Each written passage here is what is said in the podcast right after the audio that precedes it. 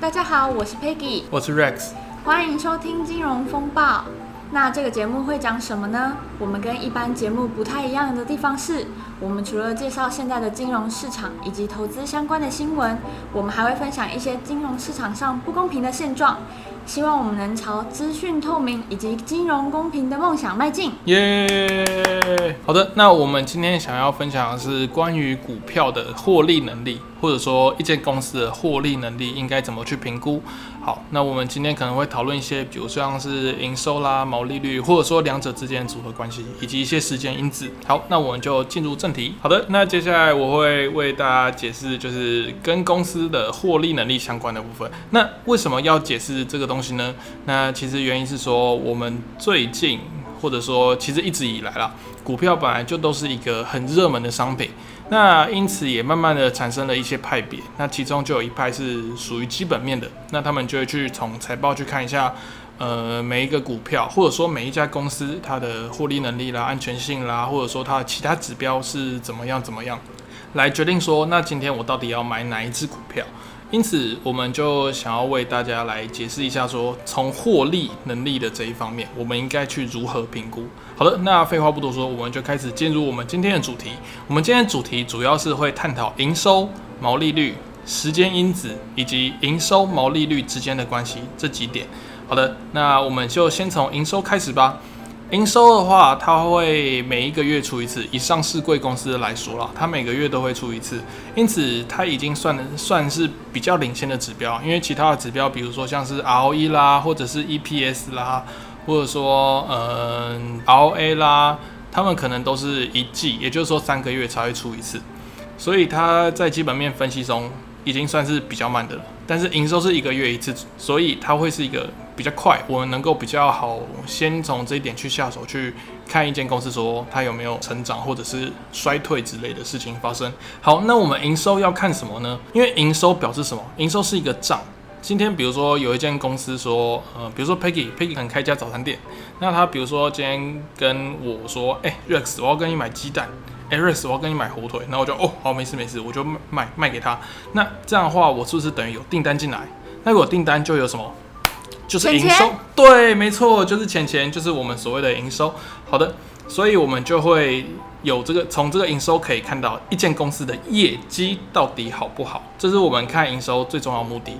但是有的时候我们会看到说，看到新闻说，诶，某某某公司营收又创高啦，某某公司营收又创新低啦，那这个时候就代表说，我们就可以直接进去减吗？比如说，如果它营收创高的时候，我们就可以直接进去减吗？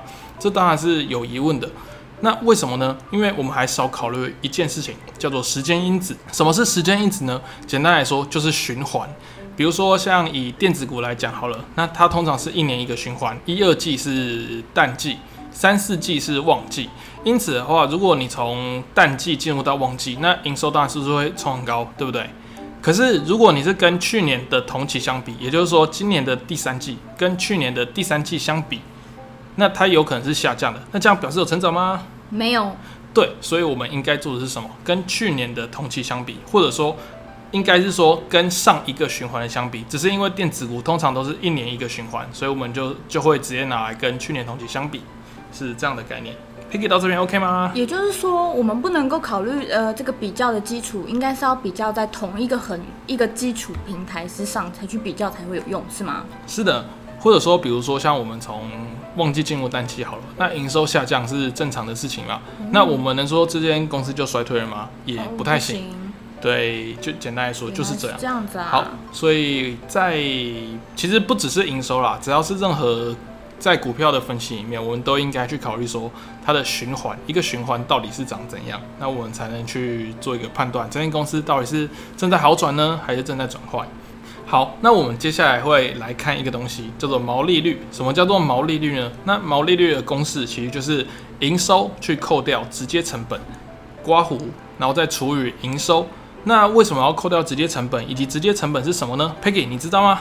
就是那种很直接的成本，就很直接的来，硬生生的来。哦，那软趴趴的来是？你你还是教我一下吧，Rex。好，那直接成本，也就是说。呃，举个例子，比如说 Peggy 今天开早餐店，那他今天要做一个汉堡，他是不是一定需要两片面包？对。还有一片火腿。好，如果我今天要做一个汉堡，它一定会需要两个面包嘛？是。那中间还会加一片火腿。是。也就是说，你做一个汉堡一定需要这样的材料。对吧？对，也就是说，这些食物，呃，这些原物料的成本是不是就是直接成本？因为我生产一个汉堡就是需要这么多东西，哦、对吧？对。嗯。可是今天，比如说像是 Peggy，那你今天如果有客人，假如说今天有一个客人来，你是不是做一个汉堡给他？是。那今天如果有两个人客人来，你是不是也做一个汉堡给他？做两个汉堡给他。哦，第二个人吃两个吗？哦。我觉得 double 比较好哦，好，那就是加加加倍卖，双层的概念，对，好，不管今天是几个人来买，如果 Peggy 今天不请人，是不是都是 Peggy 一个人做，对吧？是，也就是说 Peggy 自己的薪水，他就不会算是直接成本，因为今天不管是一个汉堡、两个汉堡还是三个汉堡，都是 Peggy 一个人做，也就是说它的成本并不是直接成本，它并不是直接说，呃，我做一个汉堡就一定要三分之一个人，因为如果今天只有一个客人来的话，那他就是一个人服务一个汉堡嘛。那如果今天有两个人来的话，那他就变成一个汉堡分配到平均啊，分配到二分之一个人。对，像这种东西我们就不会称它为直接成本，这样大家可以吗？好，我相信大家一定没有问题的。好，那毛利率可以干嘛呢？它可以直看出产品的竞争力。为什么？其实很简单，你今天能够把产品就是原物料直接成本价格压低嘛，对吧？所以比方说你有议价能力，或者说你今天就算成本没有降低，但是你可以把售价提高，哎、想一下，如果今天有一个人，哎、欸，我说要涨价就要涨价，你会不会觉得他是很霸气总裁，就是很有议价能力，对吧，Peggy，对吧？对，这就是霸气总裁的概念。Peggy 喜欢霸气总裁吗？就是个人喜好，嗯，跟观众无关。哦哦哦哦哦，好好，那哎、欸，这个这个又扯远了，然后我们再绕回来。对，也就是说，毛利率可以看出这家公司，然后它这个产品的竞争力，因为就是表示说你有能力。把售价提高，或者说我今天可以说，哎、欸，这个这个单子毛利率那么差，利润那么差，林北没送价啦，林北不爽接啦，对，那他其实是可以这样做，那就比方说公司不缺订单嘛，也就是说公司的议价能力很强，所以这是毛利率之所以重要的意义。那再来，如果我们说要把营收和毛利率结合在一起，应用到选股上的话。他们其实会有四种搭配情况，因为比如说像我们刚刚讲，营收创高，如果跟同期比，跟去年同期，跟上一个循环的同期比是好，是增加的，是创新高的，那就是好事嘛。那毛利率当然也是越高越好。那所以营收和毛利率组合起来会发生什么事情呢？营收成长，毛利率成长；营收下跌，毛利率也下跌；营收成长，毛利率下跌；营收下降，毛利率成长。对，会有这四种情况。那当然，如果你营收和毛利率都上升，那当然就是好的，我们要把它挑出来。那如果两个都下降了，当然就是不好，我们要先把它删掉。好，那再来，如果一个好一个坏，怎么办呢？Peggy 应该就只能投硬币决定了。哎、欸，说得好，我原本也想说，哎、欸，那我就投硬币决定了。哎、欸，不是啊，不是这样。我们做基本面分析的最重要都是勤勤恳恳、脚踏实地。好，我们要怎么脚踏实地呢？那我们继续看下去。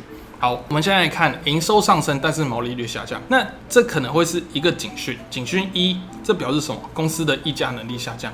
同上述嘛，你今天毛利率下降，比方说成本增高嘛，或者说你公司议价能力下滑，就是比方说你没有办法那么霸气了，你已经不是霸气总裁了，你没办法跟他说，哎、我要涨价就涨价，你只能说，哦，好啦，我让一点给你，让一点给你，这样对。所以这比方说公司的议价能力其实。可能慢慢慢慢下滑了，那这样的话会造成你的毛利率下降。虽然说营收有可能上升，但是最后算出来的净利率反而还是有可能下降。那这样对我们来说可能就是一个警讯。那另外一个问题是原料成本的增加。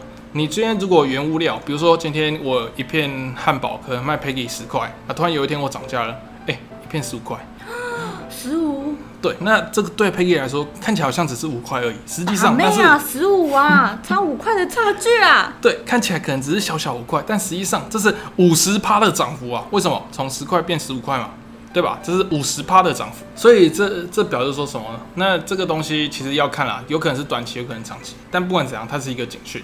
那再来还有另外一个可能是，呃，它可能是一个机会，为什么呢？因为公司在冲市占率。今天我如果想说，哎、那我让一点利给客人，可是我可以把客人牢牢绑着，增加客人粘着度，或者说我可以去攻占其他的市场，那这有可能是一个机会，因为久了之后，他可能把其他竞争对手都干掉之后，那他可能又重回老大，就重回一哥，那他可能又掌握那个话语权，就又变回霸气总裁了。这样好，那再来我们看另另一个面向，是营收下降，但是毛利率上升，这一样有可能是一个警讯，为什么呢？如果它今天下呃，如果它今天营收下降，但毛利率上升的原因是什么？如果它的原因是原物料价格下降的话，那这个我们就要小心。为什么？因为原物料它下降，它有可能不是长久的下降，它可能只是昙花一现。比如说像之前的石油啊，实验石油不是跌得很凶吗？还有期货还有到负的，对吧？那它今天如果是因为原物料变得很便宜，才导致毛利率上升的话，那它有可能只是昙花一现。这种的话，我们就要小心。那有有没有可能是一个机会呢？有。如果今天公司是在转型，比如说他今天可能做 A 产品，他跑去做 B 产品，就好像 Peggy，他觉得哎、这个汉堡一个毛利率三十趴不好赚，我今天想要做做蛋饼，可可能它的毛利率有五十趴，不一定，这是我自己讲的，对，但是。之前来跟 Peggy 买的那些客人，可能都是哎、我想要吃汉堡，所以我才来找你啊。你现在怎么转型做做蛋饼呢？所以可能在前一段时间，它的销售可能会没有那么好，因为大家不知道他开始卖蛋饼了嘛。但是因为毛利呃蛋饼的毛利率高，所以在长久之后，也就是说 Peggy 慢慢转型过去之后，它的获利是能够增加的，那它的营收和毛利率就能够一起冲起来，所以这是可能是一个机会。那听了这么多基本观念，那大家就会想说，那我今天如果把它套用到选股，要怎么去做呢？那如果是以我来说的话，那营收的方面，其实我会要求它的成长，通常就是可能成长个五趴，跟去年同期相比啦，成长个五趴到十趴左右，我就觉得这很好了。那成长越多，当然是越加分。但是如果是毛利率的话，应该是说。呃，如果有一个产品的毛利率很好，那它通常会吸引竞争对手的加入。因此，对我来说的话，我可能就是希望毛利率不要衰退，或者是不要衰退的太严重。那我就某种程度上可以接受。这间公司啊，对，简单来说是这样。那我们来补充个小知识吧。哎，对了，Peggy，你知道毛利小五郎和毛山道士是什么吗？毛利小五郎不就是跟柯南很很密切的那个吗？那毛山道士呢？在毛山上面有一个道士，是吗？那那在毛车道士是毛车道士。毛车道士，没错。哦哦哦，好好。那我们来讲一下，就是毛利率这个东西，因为我们通常会觉得说毛利率有十趴左右，或者说十趴以上的才会是我们可能可能挑选的标的啦。那如果毛利率小于五趴，我们就会说它是毛利小五郎。那如果毛利率只有三趴到四趴，我们就会说它是毛三道士。对，就毛利率三到四嘛，对，毛三到四，所以是毛三道士这样。那毛利率过低会有什么问题呢？其中一个最明显的问题就是说，它某种程度上很难去抗衡说它原物料的波动，因为原物料一波动，它的利润可能就整个都被吃完了，或者说它今天可能在工厂在在东南亚好了，可是它把商品卖到美国，或者说卖到台湾，或者说卖到亚洲其他地方，可能日本，可能南韩这样，这样会发生什么问题？这样如果两国的汇率有变动的话，那也很有可能会吃掉获利。那所以我们这种毛利率很低的公司，我们通常是不太喜欢的。好的，那我们今天探讨的主要就是股票的营收、股票毛利率以及这两者之间的关系。另外，我们也考虑了时间因子。那就是一些景气循环的部分。那我们接下来一样会继续讨论获利能力这一块，包含营业利率啦、EPS 啦、呃业外收入占税前净利的比例啦。对，那这些其实都是我们在评估一间公司或者说一张股票它的获利能力非常重要的一部分。那我们今天的节目就到这边，那欢迎大家下次要继续收听，才不会错过我们这些关于股票重要的分析哦。好，那我们下次见，拜拜。拜拜。